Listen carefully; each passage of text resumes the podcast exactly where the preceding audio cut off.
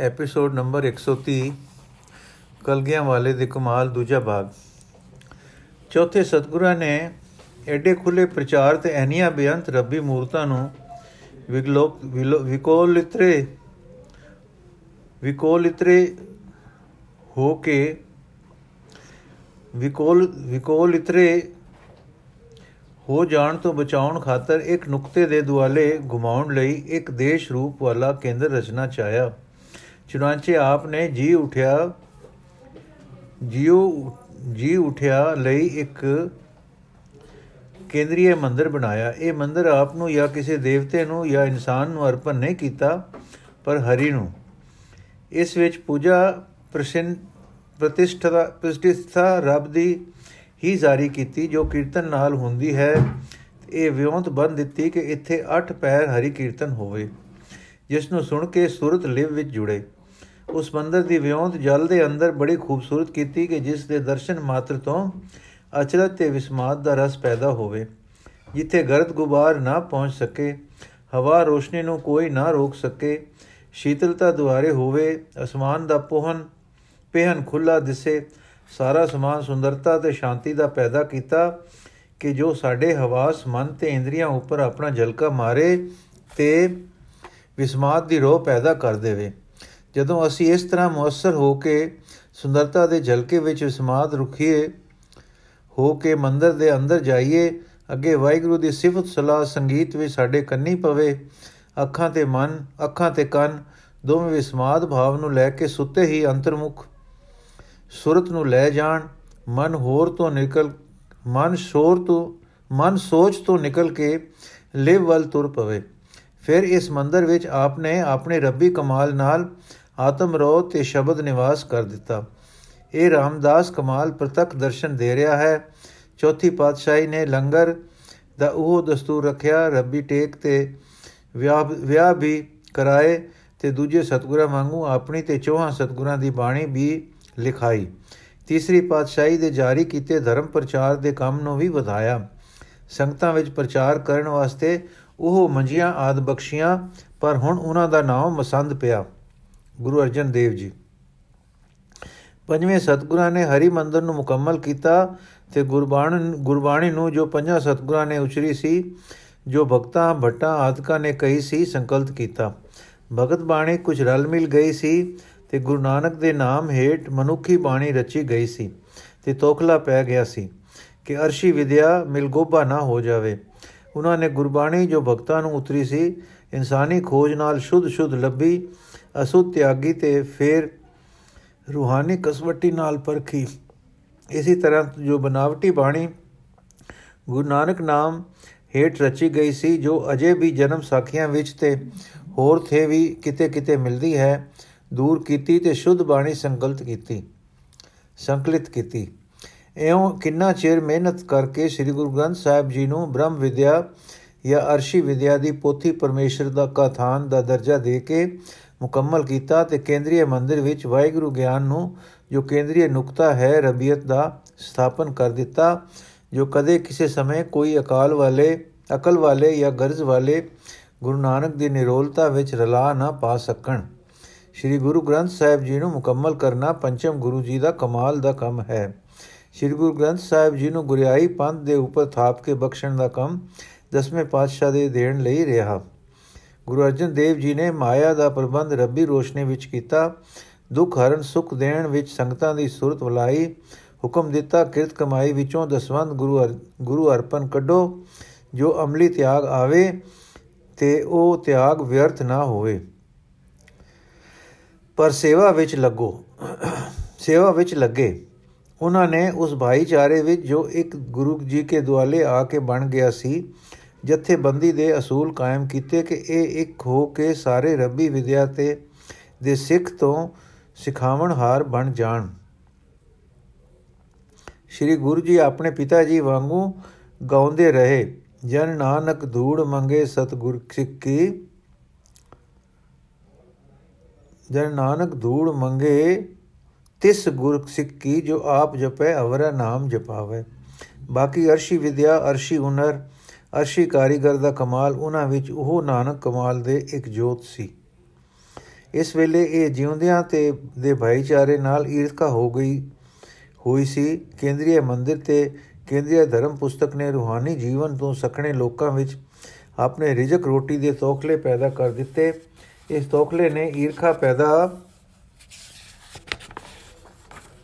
ਕੀਤੀ ਭਾਈ ਨੰਦ ਲਾਲ ਜੀ ਲਿਖਦੇ ਹਨ ਚੇ ਗੰਗਾ ਮੁਕਾਬਲ ਚ ਅੰਮ੍ਰਿਤ ਸਰਸ, ਕਿ ਹਰਸ਼ਸ ਤੋ ਅਸਤ ਹਸਤ ਆਮਦੈ ਨਾ ਚਾਕਰਸ। ਸਿੱਖਾਂ ਦੇ ਇਹ ਭਰੋਸੇ ਇਸ ਕਿਸਮ ਦੇ ਹੋ ਗਏ ਸਨ ਕਿ ਉਹਨਾਂ ਦਾ ਸਿਦਕ ਆਪਣੇ ਸਤਗੁਰ ਪਰ, ਉਹਨਾਂ ਦੀ ਬਖਸ਼ੀ ਪਵਿੱਤਰਤਾ ਤੇ ਲਿਵ ਵਿੱਚ ਸੀ। ਸਿੱਖ ਬਾਤਲ ਪ੍ਰਸਤੀ ਝੂਠ ਦੀ ਪੂਜਾ ਤੋਂ ਪਾਰ ਹੋ ਚੁੱਕੇ ਸਨ। ਵਿਸਥਾਰ ਦਾ ਸਮਾਂ ਇੱਥੇ ਨਹੀਂ ਕਾਫੀ ਹੈ ਇਹ ਜਾਣਨਾ ਕਿ ਸੱਚ ਦੀ ਜਗਵੇਦੀ ਉੱਤੇ ਸਤਗੁਰ ਨੂੰ ਸਰੀਰ ਦੇਣਾ ਪਿਆ।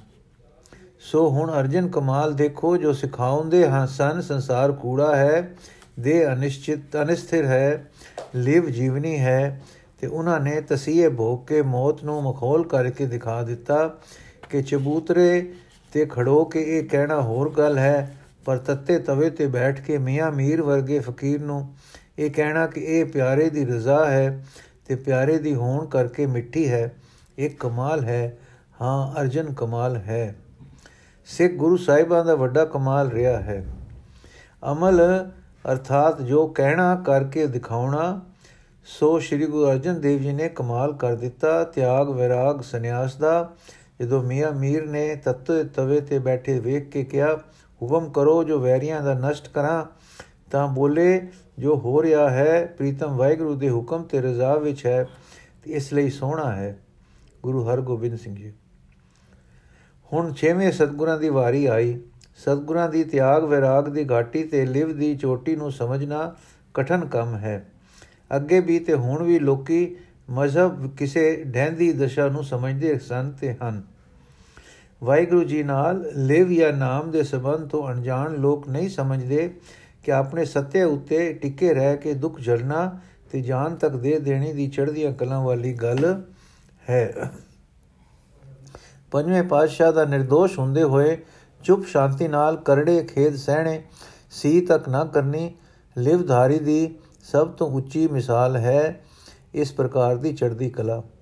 ਜਿਵੇਂ ਭਾਈ ਗੁਰਦਾਸ ਜੀ ਫਰਮਾਉਂਦੇ ਹਨ, ਸ਼ਬਦ ਸੁਰਤ ਲਿਵ ਮਿਰਗ ਜਿਉ ਭੀੜ ਪਈ, ਚਿਤਰ ਅਵਰ ਨਾ ਆਣੀ ਚਰਨ ਕਮਲ ਮਿਲ ਭਵਰ ਜਿਉ ਸੁਖ ਸੰਖਟ ਸੁਖ ਸੰਪਟ ਵਿੱਚ ਰਹਿਣ ਵਿਹਾਣੀ ਕਮਾਲ ਇਹ ਸੀ ਕਿ ਸਰੀਰਕ ਖੇਦਾਂ ਦੇ ਵੇਲੇ ਲਿਵ ਨਹੀਂ ਟੁੱਟੀ ਸੁਰਤ ਨਹੀਂ ਟੱਟੀ ਸਭ ਤੋਂ ਵੱਡੀ ਵੀਰਤਾ ਇਹ ਹੈ ਕਿ ਸਰੀਰ ਦੇ ਤਸੀਹੇ ਅਭੈ ਪਦ ਤੋਂ ਹੇਠਾਂ ਨਾ ਲੈ ਆਉਣ ਇਹ ਅਸਲ ਚੜ੍ਹਦੀ ਕਲਾ ਹੈ ਸੋਅਤ ਕਸ਼ਟਾਂ ਵਾਲੀ ਸੋ ਅਤ ਕਸ਼ਟਾਂ ਵਾਲੀ ਰਾਤ ਆਪ ਦੀ ਸੁਖ ਸੰਪਟ ਵਿੱਚ ਰਹਿਣ ਵਿਹਾਣੀ, ਛੇਵੇਂ ਸਤਗੁਰਾਂ ਨੂੰ ਉਸ ਅਰਸ਼ੀ ਵਿਦਿਆ, ਅਰਸ਼ੀ ਹੁਨਰ, ਅਰਸ਼ੀ ਕਾਰੀਗਰੀ ਦੇ ਪ੍ਰਚਾਰ ਵਿੱਚ ਇਹ ਗੱਲ ਸਪਸ਼ਟ ਕਰਨੀ ਪਈ ਕਿ ਸਿੱਖੀ ਮੁਰਦਾ ਹੋ ਜਾਣ ਦਾ ਤੇ ਡਹਿੰਦੀਆਂ ਕਲਾ ਦਾ ਨਾਮ ਨਹੀਂ। ਜੇ ਸਾਡੇ ਸਤਗੁਰ ਜੀ ਨੇ ਜ਼ੁਲਮ ਝੱਲੇ ਹਨ ਤਾਂ ਇਹ ਸਾਡੇ ਸਬਰ ਜਿਰਾਂਦ, ਜੇਰੇ ਬਾਣੇ ਤੇ ਰਜ਼ਾ ਦੇ ਕਮਾਲ ਹਨ, ਨਾ ਕਿ ਕਹਿ, ਨਾ ਕਿ ਨਿਤਾਣਾ, ਨਿਤਾਣ ਪੁਣੇ ਦੇ ਨਿਸ਼ਾਨ ਹਨ। ਇਹ ਗੱਲ ਜ਼ੁਬਾਨੀ ਕਹਿ ਛੜਣੀ ਨਹੀਂ, ਇਸ ਨੂੰ ਅਮਲ ਵਿੱਚ ਲਿਆਉਣਾ ਹੈ। ਅਸੀਂ ਦੱਸ ਆਏ ਹਾਂ ਕਿ ਸਿੱਖ ਗੁਰੂ ਮਸਾਇਬਾਂ ਦਾ ਇੱਕ ਕਮਾਲ ਅਮਲ ਕਰਨਾ ਹੈ। ਛੇਵੇਂ ਸਤਗੁਰਾਂ ਦੱਸਿਆ, ਕਰਕੇ ਦੱਸਿਆ ਕਿ ਜੋ ਰਬਾਨੀ ਮੂਰਤਾਂ ਅਸਾਂ ਦਿਲਾਂ ਪਰ ਬਣਾਈਆਂ ਹਨ, ਉਹ ਹਨ, ਉਹ ਕਰਮਖੰਡ ਕੀ ਬਾਣੀ ਜੋਰ ਦੇ ਰੂਹਾਨੀ ਅਸਲੇ ਵਾਲੀਆਂ ਹਨ। ਉਹ ਖਰਗੋਸ਼ ਵਾਂਗੂ ਵੱਜ ਜਾਣਾ ਨਹੀਂ, ਪਰ ਉਹ ਜੀਵਨ ਸ਼ਕਤੀ ਦਾ ਉਮਾ ਹੈ। ਸੋ ਉਹਨਾਂ ਨੇ ਤਲਵਾਰ ਫੜੀ। ਇਹ ਤਲਵਾਰ ਨਫ਼ਰਤ ਤੋਂ ਕਿਨੇ ਤੋਂ ਵੈਰ ਤੋਂ ਨਹੀਂ ਫੜੀ ਸਿੱਖਾਂ ਵਿੱਚ ਤਲਵਾਰ ਨਫ਼ਰਤ ਦਾ ਹਥਿਆਰ ਨਹੀਂ ਇਹ ਰੱਖਿਆ ਦੀ ਢਾਲ ਹੈ ਔਰ ਚੜ੍ਹਦੀ ਕਲਾ ਦਾ ਅਸਲੀ ਚਿੰਨ ਹੈ ਸਭ ਜਦ ਸੁਰਤ ਚੜ੍ਹਦੀ ਕਲਾ ਵਿੱਚ ਹੋਵੇ ਮਨ ਲਿਵ ਵਿੱਚ ਹੋਵੇ ਕਾਰਨ ਪਵਿੱਤਰਤਾ ਦੇ اخلاق ਦੇ ਦੀਨ ਰੱਖਿਆ ਦੇ ਹੋਣ ਤਾਂ ਤਲਵਾਰ ਧੂਣੀ ਜ਼ੁਲਮ ਅਤੇ ਢਾਲ ਪੇਸ਼ ਕਰਨੀ ਹੈ ਅਰ ਪੇਸ਼ ਕਰਨ ਵਾਲੇ ਦੇ ਰੂਹਾਨੀ ਜੀਵਨ ਦੀ ਨਿਸ਼ਾਨੀ ਹੈ ਸ਼੍ਰੀ ਗੁਰੂ ਅਰਜਨ ਦੇਵ ਜੀ ਦੇ ਆਪਵਾਰ ਸਾਕੇ ਨੇ ਦੱਸ ਦਿੱਤਾ ਕਿ ਹੁਣ ਜਿਉ ਉਠੋ, ਉਠੇ ਲੋਕਾਂ ਦੀ ਰੱਖਿਆ ਈਰਖਾ ਵਾਲਿਆਂ ਤੋਂ ਲੋੜਿੰਦੀ ਸੀ। ਨਹੀਂ ਤਾਂ ਮੂਰਖਾਂ ਨੇ ਇਹ ਅਰਸ਼ੀ ਚਿੱਤਰਸਾਲਾ ਉਡਾ ਦੇਣ ਦੀ ਠਾਣੀ ਹੋਈ ਸੀ। ਗੁਰੂ ਅਰਜਨ ਜੀ ਦੇ ਜ਼ੋਰੇ, ਜ਼ੇਰੇ ਨੇ ਜ਼ਾਲਮਾਂ ਵਿੱਚ ਪਛਤਾਪ ਪੈਦਾ ਨਹੀਂ ਕੀਤਾ। ਸਗੋਂ ਲਿਵਧਾਰੀ ਦੀ ਉਸ ਸੁਰਮ ਗਤੀ ਤੇ ਚੜ੍ਹਦੀ ਕਲਾ ਨੂੰ ਡੈਨ ਦੀ ਕਲਾ ਸਮਝਿਆ ਗਿਆ। ਤਦ ਛੇਵੇਂ ਸਤਿਗੁਰੂ ਖੜਕ ਫੜਦੇ ਤੇ ਚੜ੍ਹਦੀਆਂ ਕਲਾਂ ਦਾ ਅਮਲੀ ਵਰਤਾਰਾ ਵਰਤਦੇ ਹਨ। ਪਰ ਦੇਖੋ, ਤਲਵਾਰ ਪਕੜ ਕੇ ਜ਼ੁਲਮ ਨਹੀਂ ਕਰਦੇ। ਜ਼ੁਲਮ ਰੋਕਦੇ ਹਨ ਤੇ ਦੱਸਦੇ ਹਨ ਕਿ ਤਲਵਾਰ ਲਿਵ ਵਾਲੇ ਦੇ ਹੱਥ ਵਿੱਚ ਜ਼ੁਲਮ ਦਾ ਸ਼ਸਤਰ ਨਹੀਂ, ਪਰ ਰੱਖਿਆ ਦੀ ਢਾਲ ਹੈ। ਆਪ ਦਾ ਦੂਜਾ ਕਮਾਲ ਇਹ ਹੈ ਕਿ ਤਲਵਾਰ ਸੂਤੀ ਵਿੱਚ ਵੀ ਫਕੀਰੀ ਕਮਾਲ, ਅਰਸ਼ੀ ਕਮਾਲ ਕਾਇਮ ਰੱਖਿਆ। ਭਾਈ ਨੰਦ ਲਾਲ ਜੀ ਸਾਖ ਕਰਦੇ ਹਨ, ਗੁਰੂ ਹਰਗੋਬਿੰਦ ਗੁਮਿਤ ਆਸਰਾ ਪਾ ਕਰਮ, ਕਿ ਮਕਬੂਲ ਸ਼ੂਦ ਜੋ ਸਕਿਓ ਦਇਮ ਫਜ਼ਾਲੋ ਕਰਾਮਸ਼ ਫਜ਼ੂ ਅਸ ਸਕੇ ਹਸ ਸਮਾ ਫਰਗਾਹੇ ਕਿਬਰਿਆ। ਵਜੂਦ ਅਸਰਾ ਪਾ ਕਰਮ ਹਾਏ ਹਕ। ਕਿ ਖਾਸਾ ਰਬਾਇੰਦੇ ਹੋ ਗੋਏ ਸਬਕ। ਹਮ ਹਮ ਅਸ ਫਕਰ ਹਮ ਸਲਤਨਤ ਨਾਮਵਰ ਬਫੁਰਮਾਨ ਓ ਜੁਮਲਾ ਜ਼ੇਰੇ ਜ਼ਬਰ। ਦੁਆਲਮ ਮੁਨਵਰ ਜ ਅਨਵਾਰੇਉ ਹਮਾ ਤਿਸ਼ਨਾਏ ਫੈਜ਼ ਦੀਦਾਰੇਉ ਅਰਥ ਗੁਰੂ ਹਰਗੋਬਿੰਦ ਸਿਰ ਤੋਂ ਪੈਰਾਂ ਤੱਕ ਬਖਸ਼ਾਂ ਵਾਲੇ ਉਹਨਾਂ ਦੇ ਜ਼ਰੀਏ ਵੱਡੇ ਵੱਡੇ ਪਾਪੀ ਤੇ ਸ਼ੋਕਾਤੁਰ ਦਰਗਾਹ ਰੱਬ ਦੇ ਵਿੱਚ ਕਬੂਲ ਹੋ ਗਏ। ਬਜ਼ੁਰਗੀ ਤੇ ਕਰਾਮਾਤ ਉਸ ਦੀ ਅਣਗਿਣਤ ਹੈ। ਉਸ ਦਾ ਦਬਦਬਾ ਸਾਰਾ ਰੱਬੀ ਦਬਦਬਾ ਹੈ। ਉਸ ਦਾ ਵਜੂਦ ਸਿਰ ਤੋਂ ਪੈਰਾਂ ਤੀਕਰ ਰੱਬੀ ਬਖਸ਼ਿਸ਼ਾਂ ਦਾ ਸਭ ਖਾਸ ਲੋਕਾਂ ਤੋਂ ਵੱਧ ਜਾਣ ਵਾਲਾ ਹੈ। ਬਾਦਸ਼ਾਹੀ ਤੇ ਫਕੀਰੀ ਦੋਹਾਂ ਵਿੱਚ ਉਗਾ ਹੇਠਲੇ ਤੇ ਉੱਪਰਲੇ ਸਭ ਉਸ ਦੇ ਹੁਕਮ ਵਿੱਚ। ਉਸ ਦੇ ਨੂਰ ਤੋਂ ਦੋ ਜਹਾਨ ਪ੍ਰਕਾਸ਼ਮਾਨ ਹਨ ਤੇ ਸਭ ਉਸ ਦੇ ਦਰਸ਼ਨ ਦੀ ਮਿਹਰ ਦੇ ਤਿਹਾਏ ਹਨ।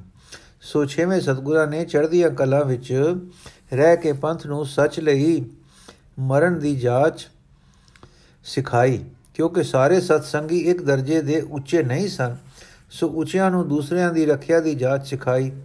ਜਗਤ ਪਰ ਹੋ ਰਹੇ ਜ਼ੁਲਮ ਨੂੰ ਜੋ ਹੋਰ ਹੀਲਿਆਂ ਨਾਲ ਨਾ ਹਟੇ, ਤਾਂ ਤਲਵਾਰ ਹੱਥ ਵਿੱਚ ਲੈ ਕੇ ਆਪਣੀ ਜਾਨ ਹੂਲ ਕੇ ਹਟਾਉਣ ਦੀ ਜਾਂਚ ਸਿਖਾਈ ਗੱਲ ਕੀ, ਆਪਣੇ ਅਰਸ਼ੀ ਚਿਤਰਸਾਲਾ ਨੂੰ ਤਲਵਾਰ ਦੀ ਢਾਲ ਬਣਾ ਕੇ ਉਸ ਦੀ ਰੱਖਿਆ ਦਾ ਬਨ ਨੂੰ ਬਨ ਕੇ ਫਕੀਰੀ ਨੁਕਤੇ ਤੋਂ ਕਿਤੇ ਨਾ ਉਖੜ ਕੇ ਛੇਵੇਂ ਸਤਗੁਰਾਂ ਨੇ ਗੁਰੂ ਹਰ ਗੋਬਿੰਦ ਕਮਾਲ ਦਿਖਾਇਆ। ਗੁਰੂ ਹਰ ਰਾਏ ਜੀ, ਹੁਣ ਸਤਵੇਂ ਸਤਗੁਰਾਂ ਦੀ ਵਾਰੀ ਆਈ। ਸਿੱਖੀ ਅਸੂਲ ਗ੍ਰਸਥ ਦਾ ਸੀ। ਗ੍ਰਸਥ ਵਿੱਚ ਸਾਡੇ ਤਬਕੇ ਹੁੰਦੇ ਹਨ। ਛੇਵੇਂ ਸਤਗੁਰਾਂ ਨੇ ਸਿੱਖੀ ਤਬਕੇ ਵਿੱਚ ਤਲਵਾਰੀਏ ਸਿੱਖ ਪੈਦਾ ਕੀਤੇ। ਪਰ ਗ੍ਰਸਥ ਆਸ਼ਰਮ ਦੇ ਭਾਈਚਾਰੇ ਲਈ ਕੁਝ ਪੱਕੇ ਰਾਜ ਘਰਾਂ ਦੀ ਲੋੜ ਸੀ, ਜੋ ਕੌਮ ਵਿੱਚ ਸਰਦਾਰੀ ਲੈ ਤੋਂ ਲੈ ਮਜ਼ਦੂਰੀ ਤੱਕ ਸਾਰੇ ਗ੍ਰਸਥ ਦੇ ਲੋਕ ਅਮਲੀ ਤੌਰ ਤੇ ਹੋਣ ਤੇ ਦੱਸਣ ਕਿ ਹਰ ਪੇਸ਼ੇ ਤੇ ਕਮਾਮ, ਹਰ ਤਬਕੇ ਤੇ ਰੰਗ ਵਿੱਚ ਗ੍ਰਸਤੀ ਪਵਿੱਤਰ ਤੇ ਲਿਵ ਵਾਲਾ ਹੋ ਸਕਦਾ ਹੈ। ਜੋ ਅੰਦਰ ਤਿਸ਼ਨਾ ਨਹੀਂ, ਪਵਿੱਤਰਤਾ ਹੈ, ਜੋ ਅਠ ਪੈਰੀ ਲਗਾਓ, ਅਨੰਤ ਫਲ ਵੱਲ ਰਹਿੰਦਾ ਹੈ, ਤਾਂ ਗੋਦੜੀ ਤੇ ਬੈਠਣਾ ਤੇ ਤਖਤ ਤੇ ਬੈਠਣਾ ਇੱਕ ਅਰਥ ਰੱਖਦਾ ਹੈ। ਇਸ ਲਈ ਸਿੱਖਾਂ ਵਿੱਚ ਰਾਜ ਘਰਾਣਿਆਂ ਦੀ ਨੀਂਹ ਪਰ ਦਰ ਦਿੱਤੀ। ਆਪ ਦੇ ਹੀ, ਆਪ ਦੇ ਹੀ ਫਰਮਾਨ ਨਾਲ ਫੂਲ ਕੇ ਰਾਜੇ ਬਾਈਏ ਸਰਦਾਰ ਤੇ ਅਨੇਕ ਜਾਗੀਰਦਾਰ ਪੈਦਾ ਹੋਏ ਤੇ ਪ੍ਰਜਾ ਪਾਲਣ ਵਾਲੇ ਨਮੂਨੇ ਦੇ ਸਿੱਖ ਬਣੇ। ਜਥੇਦਾਰ ਜੱਸਾ ਸਿੰਘ ਮਹਾਰਾਜਾ, ਆਲਾ ਸਿੰਘ ਮਹਾਰਾਜਾ ਕਰਮ ਸਿੰਘ ਆਦਿ ਕਈ ਰਾਜੇ ਫਕੀਰੀ ਤੋਂ, ਫਕੀਰੀ ਤੇ ਅਮੀਰੀ ਦੇ ਅਮਲੀ ਸਿੱਖ ਜੀਵਨ ਬਤੀਤ ਕਰਕੇ ਦਿਖਾ ਗਏ ਹਨ। ਸਤਵੇਂ ਸਤਗੁਰ ਨੇ ਉਹ ਨਾਨਕ ਕਮਾਲ ਲਿਵ ਦਾ ਦਿਖਾਇਆ ਤੇ ਵਰਤਿਆ। 2200 ਸਵਾਰ ਫੌਜ ਰੱਖੀ ਪਰ ਜੰਗ ਇੱਕ ਨਹੀਂ ਕੀਤਾ। ਸਿੱਖਾਂ ਵਿੱਚ ਚੜ੍ਹਦੀਆਂ ਕਲਾਂ ਤੇ ਵੀਰਤਾ ਵਧਾਈ। ਪਰ ਤਲਵਾਰ ਧੋਣ ਦੀ ਲੋੜ ਨਹੀਂ ਪਈ। ਬੇਲੋੜ ਤਲਵਾਰ ਮਿਆਨੋਂ ਨਾ ਕੱਢੀ। ਸਾਰੀ ਉਮਰ ਤੀਸਰੀ ਪਾਤਸ਼ਾਹੀ ਵਾਂਗੂ ਬੜੇ ਉੱਚੇ ਦਰਜੇ ਦਾ ਪ੍ਰਚਾਰ ਕੀਤਾ। ਵਾਹਿਗੁਰੂ ਦੇ ਸਚਖੰਡ ਲਈ ਰੱਬੀ ਮੂਰਤਾਂ ਦਿਲਾਂ ਤੇ ਚਿਤਰੀਆਂ। ਗੁਰੂ ਹਰਕ੍ਰਿਸ਼ਨ ਜੀ, ਅਠਵੇਂ ਸਤਗੁਰਾਂ ਨੂੰ ਬੜਾ ਥੋੜਾ ਵਕਤ ਮਿਲਿਆ, ਪਰ ਉਹਨਾਂ ਨੇ ਇੰਨੇ ਅਰਸ਼ੇ ਵਿੱਚ ਆਪਣੇ ਰੂਹਾਨੀ ਕਮਾਲ ਨੂੰ ਦਬਾਈ ਕਮਾਲ ਨੂੰ ਵਬਾਈ ਰੋਗਾਂ ਦੇ ਦੂਰ ਕਰਨ ਵਿੱਚ ਖਰਚ ਕੀਤਾ। ਇਸ ਕਰਕੇ ਉਹਨਾਂ ਦਾ ਬਿਰਧ ਮਸ਼ਹੂਰ ਹੋ ਗਿਆ ਹੋ ਗਿਆ, ਜਿਸ ਡਿਠਿਆ ਸਭ ਦੁੱਖ ਜਾਏ। ਲਿਵ ਦਾ ਪ੍ਰਚਾਰ ਕੀਤਾ, ਪਰ ਅਮਲੀ ਸਬੂਤ ਰੂਹਾਨੀ ਸ਼ਕਤੀ ਦੇ ਤੀਸਰੀ ਪਾਤਸ਼ਾਹੀ ਵਾਂਗ ਰੋਜ਼ੀ ਰਾਜੀ, ਰਾਜ਼ੀ ਕਰਨ, ਰੋਗੀ ਰਾਜ਼ੀ ਕਰਨ ਦੇ ਦਿਖਾਏ। ਬਚਨ ਪਾਲਣਾ ਤੇ ਔਰੰਗਜ਼ੇਬ ਅੱਗੇ ਅਭੈ ਰਹਿਣਾ, ਜ਼ੁਲਮ ਅੱਗੇ ਨਾ ਝੁਕਣਾ ਕਰਕੇ ਦੱਸਿਆ ਕਿ ਲਿਵਧਾਰੀ ਲੋਕ ਬੇਅਜ਼ਾਰ ਹਨ ਬੇਅਜ਼ਾਰ ਹਨ। ਬਹਿ ਕਾਹੂ ਕੋ ਦੇਤ ਨੈ ਦਰਜੇ ਬੇਅਚਾਰ ਹਨ। ਪਰ ਨੈ ਭੈ ਮਾਨਤ ਆਨ ਦੇ ਰੂਹਾਨੀ ਔਜ ਵਾਲੇ ਪੀੜੇ ਤੇ ਨਿਗਰ ਵੀ ਹਨ।